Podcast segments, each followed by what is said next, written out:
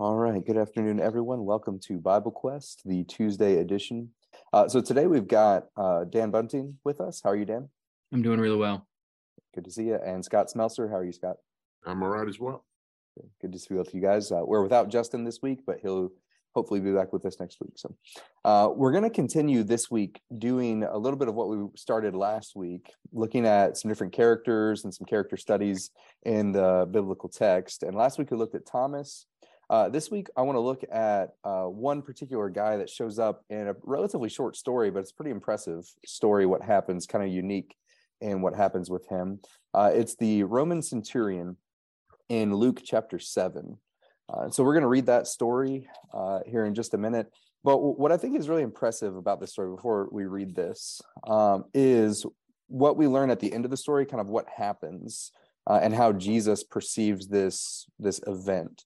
Uh, we learn in this story Jesus marvels at something in particular about this man. Um, and I think it's really cool that there's a lot to learn. It's a really cool idea uh, to think about, you know, Jesus marveling. Uh, it's actually, um, when you read through the Gospels, uh, that's a word that shows up quite a bit, or at least an idea that shows up quite a bit. Uh, people marveling. Uh, and most of the time in the Gospels, whenever someone marvels or they're in awe of something or they're really astonished by something, it's whenever people are coming around Jesus and they're amazed at Jesus. They're, they're amazed at his teaching or they're amazed at the miracles that he's performing or whatever. Um, but there are only two times in the Gospels when we learn that Jesus marveled at something, when he was amazed at something. Um, and I think that's really fascinating for Jesus to be amazed at something or marvel at something um, because you know, he's the creator uh, of the universe. He's eternal and forever. Um, you know, he's he's seen everything, um, probably multiple times, um, and uh, you know he's looked on the earth from the beginning. And uh, still, in this particular instance, Jesus marvels uh, whenever he sees the actions of this this Roman centurion. Um, so um, I think this is really impressive. Um, maybe we should just read the story first, and then we'll go back through and kind of notice some different things. So, do one of you guys want to read the story in Luke seven? Yeah, I can read it. So I'll start reading in Luke chapter seven, verse one. After he had ended all his sayings in the hearing of the people, he entered Capernaum. Now a centurion had a slave who was dear to him, who was sick and at the point of death. When he heard of Jesus, he sent to him elders of the Jews, asking him to come and heal his slave. And when they came to Jesus, they besought him earnestly, saying, He is worthy to have you do this for him, for he loves our nation and he built us our synagogue. And Jesus went with them. When he was not far from the house, the centurion sent friends to him, saying, Lord, do not trouble yourself, for I am not worthy to have you come under my roof. Therefore I did not presume to come to you but say the word and let my servant be healed. For I am a man set under authority, with soldiers under me. And I say to one, Go, and he goes, and to another, Come, and he comes, and to my slave, Do this, and he does it. When Jesus heard this, he marveled at him and turned and said to the multitude that followed him, I tell you, not even in Israel have I found such faith. And when those who had been sent returned to the house, they found the slave well. All right. So the thing that makes Jesus really marvel about this guy in uh, verse 9 is what Jesus says. He says, Not even in Israel have I found such faith. Uh, it's the man's faith that really catches his, catches Jesus's attention. Um, and um, that's actually an interesting kind of point. The thing that makes Jesus marvel is the is the great faith of this man. Um, I said there are two times in the Gospels where Jesus marvels. Do you guys know uh, the the other time when it says that Jesus marveled? I can't remember for sure, but I think he's marveling at some stupid behavior. If I remember. Yeah. Yeah. Is it is it at his hometown? He's marveling at their unbelief there. Yeah, yeah. In Mark chapter six, whenever Jesus goes to Nazareth and they they don't believe in him, they say this is just the carpenter's son, and says Jesus marveled at their unbelief. So the, the two times that Jesus marvels in the gospel are either at somebody's great faith, their great belief, or their outstanding lack of faith, um, their, their, great unbelief. Um, but that's what Jesus is really focused on, really interested in, that, that really catches his attention. I think that is a lesson in itself, uh, what Jesus sees and what he cares about. Um, but there are a number of times where Jesus notices faith or the the faith of people or the lack of faith of people, but it doesn't say that he marveled uh, at their faith. Um, in fact, in um, in Luke chapter five, just a couple of chapters before, um, the paralytic is brought to Jesus, um, which is a pretty popular story. Maybe a lot of our audience knows that story, where this guy's paralyzed and his four friends bring him to Jesus, but they can't get in the house because it's so crowded, and so they get up on the roof and let their, their friend down through the roof. And it says in that story that Jesus, when he saw their faith, said to the man, Man, your sins are forgiven. So he sees their faith, but he, it doesn't say he marveled at their faith. And I don't know, it, uh, maybe that's um, that, that's a little bit curious to me. Like, why is Jesus so impressed with this man's faith in particular, but other people's faiths? He, he appreciates that, he notices that, but it doesn't say that he marvels. Um, and so, I want to talk about that kind of in this in this story, and maybe give a couple of thoughts and get your guys' thoughts on that um, as well. But before we look at that that particular thing about this man, there are a lot of really fascinating things and good lessons to learn from this guy, things to emulate and things to see about what kind of person the Roman centurion was. So, what what do you guys see in the first ten verses here, uh, or in this story? That are good qualities or good things that really stand out about the Roman centurion. Well, he really steps up as a man who cares for the for the little people um, the, that's what all of his interactions are. He's, I mean, by, by nature of his position, and he even talks about his authority and demonstrates how much power he has. He says something and people jump to it, uh, but he's uh, compassionate for a servant, for this slave in his household. Um, he is interested in getting help from lowly Jesus, although Jesus is pretty high. He might have been, you know, Jesus was just a Jewish person beneath a, a Roman ruler or a centurion. He sends local elders to do the request instead of using his own authority. He uses the credibility or the authority of the elders. Um, he stops Jesus from even coming to him, saying, I don't even presume to have you come to my house. And so, in, on so many different levels and with all these different people, all the less important people are lifted up by him. Mm-hmm. Yeah, yeah, you really see his kindness and and how he feels about people uh, throughout the story, and particularly with his servant. Um, a centurion is a guy that's over a lot of different men. Uh, he has a lot of things on his plate. He's a pretty high Roman official, but he's still concerned and cares about even the lowliest person in his house uh, when that when that servant is sick. He's looking out for his well being and his uh, his best interest. Um, and uh, you know it, that reminds me of what Jesus actually says before uh, in the previous chapter in in Luke chapter six, um, when he's teaching about kindness and love and how you should treat people. Um, he says in verse 32 if you love those who love you what benefit is it to you for even sinners love those who love them. And if you do good to those who do good to you, what benefit is that to you? For even sinners do the same. And if you lend to those whom you expect to receive, what credit is that to you? Even sinners lend to those to get back the same amount. But you love your enemies and do good and lend, expecting nothing in return. And your reward will be great, and you will be sons of the Most High. For he is kind to the ungrateful and the evil. Be merciful, even as your Father is merciful. Um, the the Roman centurion cares about people whether he's gonna you know be noticed or not or or uh, get prestige or not that's just kind of the character that he kind of puts off um, that he's a really caring and kind person but not even just to his servant to the jewish people at large um, and that's you know what the jewish people realize about him. Uh, he's worthy for jesus to come and to and to heal his servant which is a pretty bold statement for the jews to make but they say the reason why he's worthy is because he loves us. he loves our nation. He's illustrated that by his sacrifice and building the synagogue uh, and that sort of thing. Um, yeah, the fact that he built a synagogue for them, and it says, you know, he loves our nation. Uh, we're going to later, after we get done with him, probably take a look at some other centurions, and there's there's some centurions with some good hearts.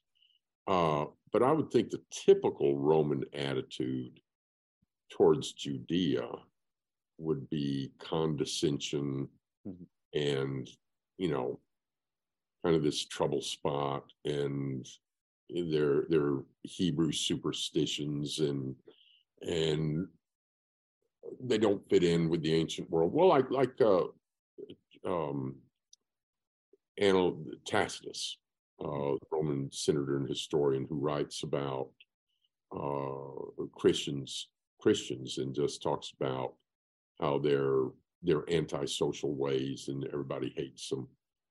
Hmm. And got this centurion that he is impressed with what um he he loves our nation and he has built our synagogue and when his servant that he cares about is sick he's he's he wants the prophet jesus mm-hmm.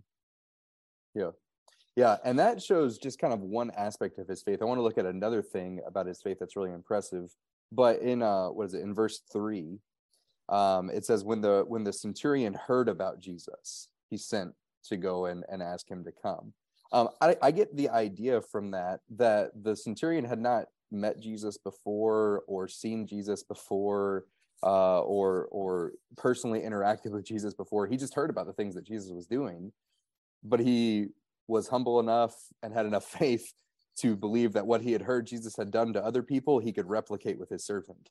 Um, and that's really impressive. That's really cool. And really, we're in a similar type of situation. Yeah. Um, you know, none of us have seen Jesus face to face in the way that the people in the first generation have. So what do we do? Um, well, hopefully the same thing that the Roman centurion does. We we hear about what Jesus has done and the witnesses that have confirmed what he's done to me, and so I'm going to believe and ask him to do the same thing in my life um, because I, I, believe that he can if he did before. Um, that's kind of what he starts off doing. And what's really great about that, I'm always looking for moments in the Bible where where we see people that that we can relate to in that sense. Jesus looked at a guy. Well, no, Jesus didn't even look at him. They never met, right? In the story, mm-hmm. Jesus, in his mind's eye, looks at this man and sees his faith. Um, and, and it was enough to make Jesus marvel. And all the people that looked at Jesus, all the people that were in the presence of his miracles, all the people that heard his miracles uh, and heard his sermons didn't elicit that reaction. And so here we are, a couple thousand years later. Um, I'm not to pat ourselves on the back and brag, but we can have faith like a man then who, who made Jesus marvel at his faith. Uh, and, and, we can, we can, uh, you know, that, that should encourage us and, and, build us up that we can be like somebody that impressed Jesus back then. Mm-hmm. Yeah. Yeah. And the last impressive thing that I noticed, and then if you guys have some of the things before we talk specifically about the, his really impressive faith, um, the last thing that I noticed is his humility, which which manifests in a few different ways in the story. I think first by who he sends to go in and represent him to Jesus. Mm-hmm. Um, you know, this is a pretty high Roman official, but you know, who does he send to go and get Jesus to come? He sends the the elders. Yeah, yeah, some of the Jews, right? Um, now, you know, you could maybe assume that this guy, like, he has some military power backing him. Uh, he's got the emperor backing him. You know, he could maybe get uh, you know his soldiers to go and forcibly escort Jesus to his house, but he doesn't do that. He he sends some representatives from the nation that he is over uh, in in one way or another. So that's kind of a little bit of a humiliating act, a humbling act, just just doing that. But then also, when Jesus starts walking in his direction and starts getting close, um, he sends out some messengers to say, Don't come into my house. I'm not even worthy to have you to come under my roof. Mm-hmm. Um, which is kind of the opposite of what the the Jewish elders said about him. They said he is worthy for you to come and do this for him, but he realized realizing Jesus's greatness and and his own state. I'm not worthy for you to even come into my house, um, which is really impressive. And I don't. Uh, maybe this is taking it a little bit too far, but I think this is interesting to think about. I, I don't have any uh, archaeological evidence for this, um, but just think about this with me for a second. Um, this is a guy that's in Capernaum. Um, from what I know about Capernaum, it's not a, a, particularly large town. It's not a metropolis. It's kind of a fishing village type of thing. Um, and so I, I think that would most likely cause this centurion just because it's such a small city, to probably be one of the most prominent members of society in that town um, at the time. Um, you know, most likely no one in Capernaum had had a higher position than him. He, he was pretty high up, I would imagine, on the on the totem pole in that particular town. And so I'm trying to imagine like what his house would look like Um, you know, in comparison with all the other houses in Capernaum, uh, he has a lot of authority over a lot of men, a lot of Roman soldiers. Um, He's rich enough to build a synagogue for some Jews. Uh, so he's he's got some money. He has, I imagine, multiple servants. this isn't his only servant. I would imagine he he's probably a you know pretty nice off, uh, well off guy. I'm thinking that he probably has one of the nicest houses in the town. Um, but even he realized that he wasn't worthy or or grand enough for Jesus. Um, which is something that's said multiple times about Jesus, realizing his greatness. Uh, one of the first things that's said about him by John, who was the forerunner of Jesus, is I'm not even worthy to untie his, his sandals. Mm-hmm. Um, and, and that guy, this Roman centurion, somehow gets that about Jesus from the things that he's heard of who Jesus is and what Jesus can do. He has great humility when he's confronted with who Jesus is. Um, and that's maybe a, a, little bit of a foreign idea from how people think about Jesus today. Um, Jesus is great and he's powerful and he deserves respect and we need to be humble when coming to him. And that this guy understands that. Uh, scott go ahead. Yeah and, and some of the social dynamics here go more than one way. You can see how a centurion could look down on these jews but then these are jewish leaders he's sending who were people that were looked up to. Uh, and we're going to later notice there's an underdog theme in luke and this guy is an uncircumcised gentile but on the other hand, in the Roman Empire, he's a centurion, he's in control. And uh, so, for that's not usually where you see this type of humility come from. Mm-hmm. Uh, prodigal son, when does he become humble? When he hits rock bottom. Jewish boy, he realizes that pigs have it better than him. Yeah. That's that's when he becomes humble. Uh, lots of times it's when the and and it, it's not here that he's sick. This is a man in power, and yet he has an appropriate humility here. Mm-hmm. Yeah. That he he doesn't let his military success and his Roman status puff him up, and mm-hmm. that's often what happens when we have secular success. Mm-hmm. Yeah, that's a good point. Yeah, which makes it even more impressive that this guy is still humble. Um, really cool. Um, so so he's he's incredibly kind. Uh, he's incredibly generous. He's he's he's humble. You see great humility in him.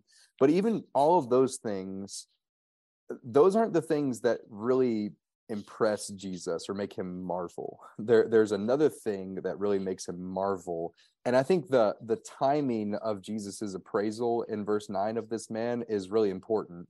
Um, It says when Jesus says, I tell you, not even in Israel have I found such a faith. He says that it says in verse 9, when he heard the things that the centurion was saying. So what does the centurion say? Because it's a little bit kind of interesting. He he starts talking in in verse six um, what does he say that's just really impressive to Jesus? How what does his words do? One of the first things is, "I'm not worthy for you to come to me. Just say the word." Mm-hmm. So I'm not trying to throw Mary and Martha under the bus here at all. If if I had somebody sick and had the opportunity to have come Jesus come, I'd be glad to see Jesus come. But let's contrast Mary and Martha when Lazarus is sick what do they do? Come here quickly. Come. Word, and they want Jesus to come. Jesus didn't make it there on time, and they what was their complaint? If you'd been here on time, you could have done it. You could have saved him. And they're not realizing he still can. Mm-hmm. Uh, I'm not faulting Mary yep. or Martha, but that's one of the reasons why Jesus is so marveled at this fellow because he's got something he really, really wants done. And he's obviously got a faith in the God of Israel because he loves the nation. He's built the synagogue. He's he's respected by these leaders. He's sent for Jesus. But then he doesn't even want Jesus to be troubled or lower to come because he knows you don't need to be here. Mm-hmm. Yeah. Yeah. And what I think is especially impressive about that is not only does does the centurion have enough faith that Jesus can can do something that that he hasn't personally seen. He has faith that Jesus can do something that no one has seen. Um, you know, up until this point in the Gospels, um, I don't think Jesus has performed a miracle when he wasn't there. Um, this is kind of a long distance miracle. Mm-hmm. Um, and that doesn't happen. That happens a, a, handful of times, but not a lot. Usually Jesus is there, he, he touches someone, someone touches him, that sort of thing. This is something kind of a, an extra level um, that no one has has seen there. Um, and uh, but the man still says, I believe that you can do it from far away. I believe that that you don't even have to come into my house. You can just speak it and it'll happen. Yeah. Um, and that I think is the particular faith. That's what makes his faith so great. What Jesus says that that his faith is greater than anyone than in Israel because he believes that I can do something I don't even have to be there, and that hasn't been illustrated before. Um, there are a number of people in the Bible that that makes me think of um, that have that similar kind of faith, a faith in something that that no one has seen before. Um, I think about um, Abraham. Um, whenever Abraham was going to offer Isaac, uh, it doesn't say in Genesis that uh, what was going on in his mind, but later on in Hebrews, it tells us what what his faith was helping him to believe. In yeah. Hebrews chapter 11, verse 19, he believed that God could raise Isaac from the dead. Um, up until that point, when Abraham was was living, I don't, we don't know of anyone that was raised from the dead. But Abraham believed God could do something he'd never seen or, yeah. or he'd never done before. Um, or a couple of chapters later in Luke, in Luke chapter eight, or one chapter later in Luke chapter eight, there's the the woman with the flow of blood and she believes that if she just goes and touches jesus right. just touches his clothes she'll be healed when did that ever happen before but but she believes there's such great power from jesus that even something no one has ever seen before he can do Go ahead, Scott. And even if somebody else would theoretically say, like, if they were having a discussion, do you think Jesus would be powerful enough to do it from a distance? Probably a lot of them would say, yeah. And with that voice, with that. I'd like him to be here. So, a quick analogy let's say there's a doctor that you know, and he is like just the smartest doctor. Uh, he is, you know, he's brilliant. He's world famous doctor and your wife is really sick and you call him and he says, Oh, what are the symptoms? And he says, Oh, this is what it is. And he hangs up. Well, yeah, you know, he's smart enough. He could probably nail it. But you know what? If it's your wife, you'd probably say, What? Come anyways. Yeah, good you? I know you're smart. I know, but I'd feel a lot better if you came and actually looked at her, if you were actually here. Yeah. And so even if somebody else could theoretically accept that, this guy volunteers it. Yeah. It's like he said he said something, no, no, come, don't don't lower yourself to come here. I don't deserve that. Just say it. Yeah. It, it's his idea. It's not just that he can accept it. He's so confident in it and so humble. Yeah. Yeah. Yeah. And when, go ahead. Go ahead, Dan. I was just going to say we don't. I don't want to spend too long on this, but one of my favorite parts of, of, about that part of the story is that the first time somebody reads through this story, the man is expressing absolute confidence in Jesus, and he explains his confidence in Jesus by talking about his own authority. I can understand Jesus's authority because, for instance, here's my authority, and when he humbly asks Jesus not to come into his house, it's not a request, it's a it's a it's a statement. And so the first time you read through it, it hits you in a funny way. Here is a man who says, "No, Jesus, don't come here. Um, I tell people what to do, and they do it. Um, so do it." And so it's it's so curious the first time you read through it. Then Jesus really likes the guy. You go, "Wait a minute, did he just order Jesus around?" But if you slow down and look at his, he's not ordering Jesus. He mm-hmm. just says, wow, Jesus can do anything he wants. All right. So Jesus, just do this. And it's almost like he really the order is back at himself. I'm telling myself to sit put and trust that it's going to be fine, which I think your uh, example, Scott, really illustrates that. Sure, I trust this doctor, but I want him to see my wife. No, I'm going to trust so much that I'm going to order myself to be content Mhm. and not make this guy come to this my house. Instead, I'm going to make him not come to my house. But it um, for new readers, this story always strikes a funny note or a funny tone when you read what the centurion says. Yeah, and I think the, what's what's really cool about what he says is it looks to me like he he's maybe not so much Im, impressed or or uh, attached to maybe what Jesus can do as much as who Jesus is. Um, he- Mm. he, he really understands who he is, which is directly tied to what he can do. But but that that's really what he's saying. I know who you are, like because I, I'm a guy that gets authority, and and I know you've got authority way greater than my authority. um, and so if you've got that kind of authority, you can do anything. That that's what really inspires that kind of faith. The the faith that believes that God can do anything, that Jesus can do anything.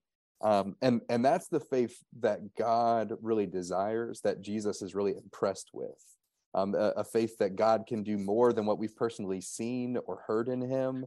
A, a faith that that demonstrates a really strong conviction that God is able to do abundantly more than anything that we can ask or think, like what Paul says in Ephesians chapter three.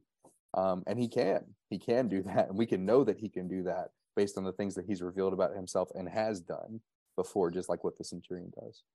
So I really, really like that centurion. Um, he's an excellent example of faith. The only time that's recorded for us, at least in the Gospels, where Jesus is is positively impressed by someone's faith, um, and it's because he has that level of conviction about who Jesus is and what he can do. Go ahead, Dave. Just one more small point. Sometimes we like to point to the first few verses in Hebrews chapter 11 as descriptions for what faith is. Faith is the assurance of things hoped for and the conviction of things not seen. And in verse 6, without faith, it is impossible to believe God, for we must believe that He is and that He is a rewarder. And all of those descriptions, the conviction and the assurance, believing that God is and that God is a rewarder, all of those qualities show up in this centurion. He he hasn't even he hasn't set eyes on Jesus. He hasn't, for all we know, seen the power of Jesus uh, in by his eyes, but he trusts in it. He's convicted by it. Doesn't even have Jesus come to his house. Um, he knows what you were saying, Jonathan. He knows who Jesus is. He believes who he is, and he believes that Jesus is a rewarder. That Jesus, you know, blesses. That he will give these things. And so it's it's fun to use those descriptions in Hebrews and marry them up with the story. Yeah, good point. So um so that's the the Roman centurion in Luke 7. Um but we were talking a little bit before our program um about how it's really interesting this is not the only Roman centurion that stands out in the in Luke and in Acts. So Scott, you want to talk about some some more of the Roman centurions and like why they're so impressive, what we know about them? Yeah, so here is uh here's a trivia question. In fact, I don't know how many live listeners we have today, but let's take a few seconds here, give people a chance to uh chime in. How many centurions does Luke, the author who wrote Luke and Acts, uh mention? And we we don't know for sure because sometimes it's in the plural and sometimes hey this guy's probably the same as this one but ballpark guess. Uh, anybody wa- in the audience want to chime in and say how many centurions you can remember in Luke Acts? I can remember at least one. I can remember possibly three. So there's looks like at least seven and conceivable Whoa. eleven or more. Wow. Uh, with with some of the plurals, but probably around seven or so. So let's let's uh, take a look at them. Uh, there's this guy in Luke seven. Oh, oh, and let's let's point this out before we go through this list, because otherwise I'm going to forget. Luke makes a theme of underdogs. Now, in a lot of ways, a centurion is not a underdog; he's more of an alpha wolf. Uh, but from the viewpoint of the Jews, now they appreciate that he built his synagogue, but he's still an uncircumcised Gentile Mhm. uh, you would assume. Uh, and so, from the standpoint of, you know, Israel, he's an outsider. yeah. So let's use the word outsider. just think how many outsiders are exalted in the Gospel of Luke. Yeah, the Good Samaritan. Yeah. Who's the hero in the story there? Not the priest, Mhm. not the Levite. It's a Samaritan. Very good. Some other outsiders. There's are- the woman with bleeding. yeah, who would have been unclean. And right after this story, there's the widow whose son dies. in Yeah, so she and she's got no husband now. She's got no son, so she's you know in a destitute situation. Mhm. Who else? Uh, the widow with two mites. Yeah, yeah. Huh. There's men throwing in big bags of money, yeah, impressive bags of money, and here's this little. Who else that day would have noticed a little old lady dropping in a couple of pennies, you know, to kind of illustrate the point. Um, and and then you know the he's it's Simon the Pharisee's house. Uh, who's who's better than Simon the Pharisee in that story? the, the Sinful well, woman. a sinful woman who's repentant. yeah. And one last one. It opens up. We've got two gospels that tell us about Bethlehem. In Matthew, which is more of a kingly gospel, uh, who who show who does who is recorded as showing up? the wise men or the magi. Wise men with the expensive Mm. In Luke, it's the shepherds. focus on who shows up. The shepherds. Shepherds. And in the in the lists of despised trades among the Jews, shepherds was one of them. Mhm. Uh, oh, and by the way, another one of the despised trades, a tanner. Mhm. Uh, and uh, let, you know, you're later going to see Simon stay, Peter staying with Simon the tanner. In fact, Ah, clinical writings, um, the, the the thing about like levirate marriage, a woman that's married to a tanner could refuse levirate marriage if the second guy is also a tanner. Ouch. yeah, it, it says she could say, "Thy brother I could stand, but you I cannot." right. So let's let's take a look here at some of our other centurions. Uh, at the cross, who says, "Certainly, this man was." a Centurion. Yeah. Mhm. um, who's going to be our first Gentile convert in the book of Acts listed. Cornelius. Cornelius, a centurion. There, there's some proselytes earlier, like Nicholas, who had converted to Judaism, were considered Jews. But this is big, big. Gets a chapter and a half in the book of Acts. Uh, and he was, the, and, and the angel, what had the angel said that God had appreciated? His His prayers and Prayer and generosity. alms. Yeah. And then uh, when the people that think that Paul took Trophimus uh, across the little wall i- i- to the temple and they're trying to rip him apart or kill him, who rescues Paul? Centurion. Yeah. Centurions.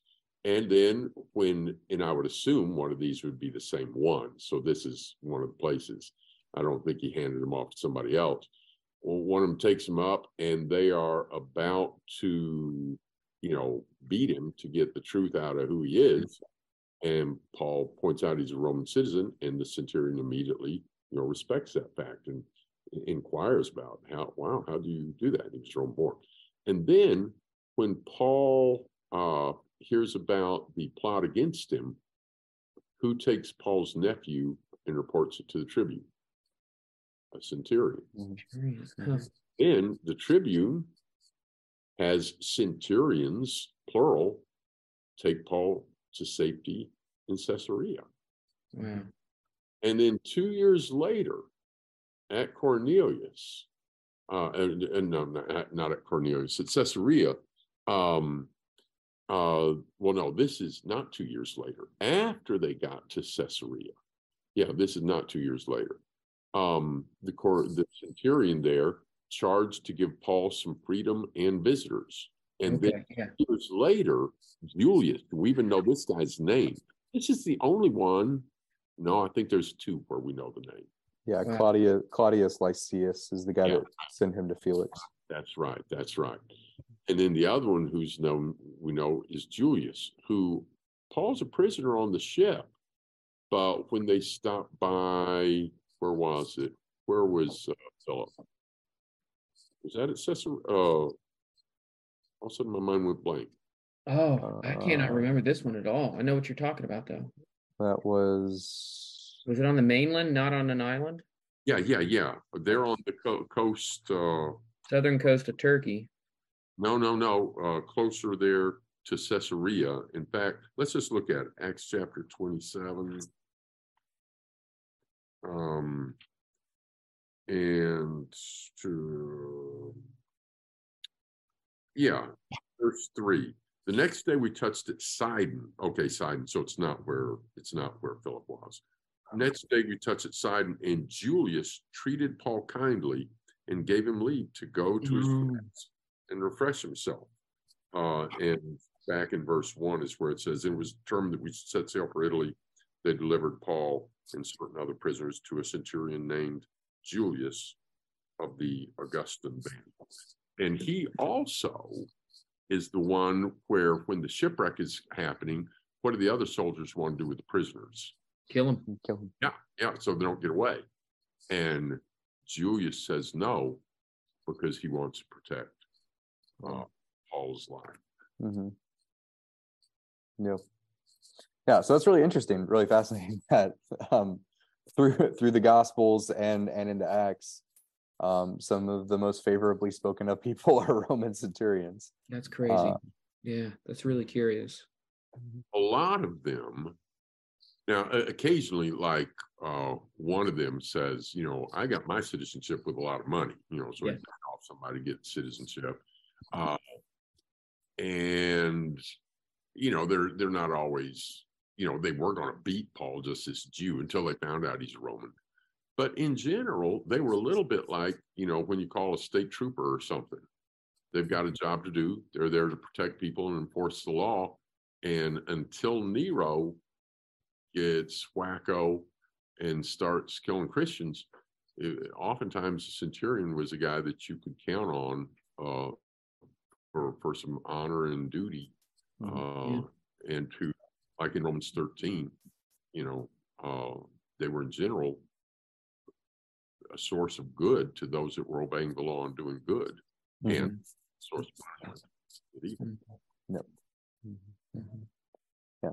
So there are a lot of lessons to learn from the centurions, and then obviously particularly uh, the Roman centurion in Luke seven, who who has that really powerful interaction with Jesus. Uh, a lot of things to emulate.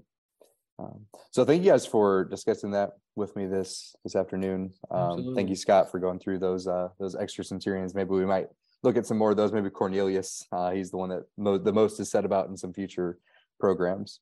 Um, but yeah so uh, that's all that we have for this week i think um, so we'll wrap up just a few minutes early but thank you guys for joining us today thank you to our audience for tuning in. If you have any other questions about anything we discussed today that you'd like us to talk about on our future programs you can visit our website at biblequest.tv and submit your comments or your questions there and we'll be looking forward to those in the future.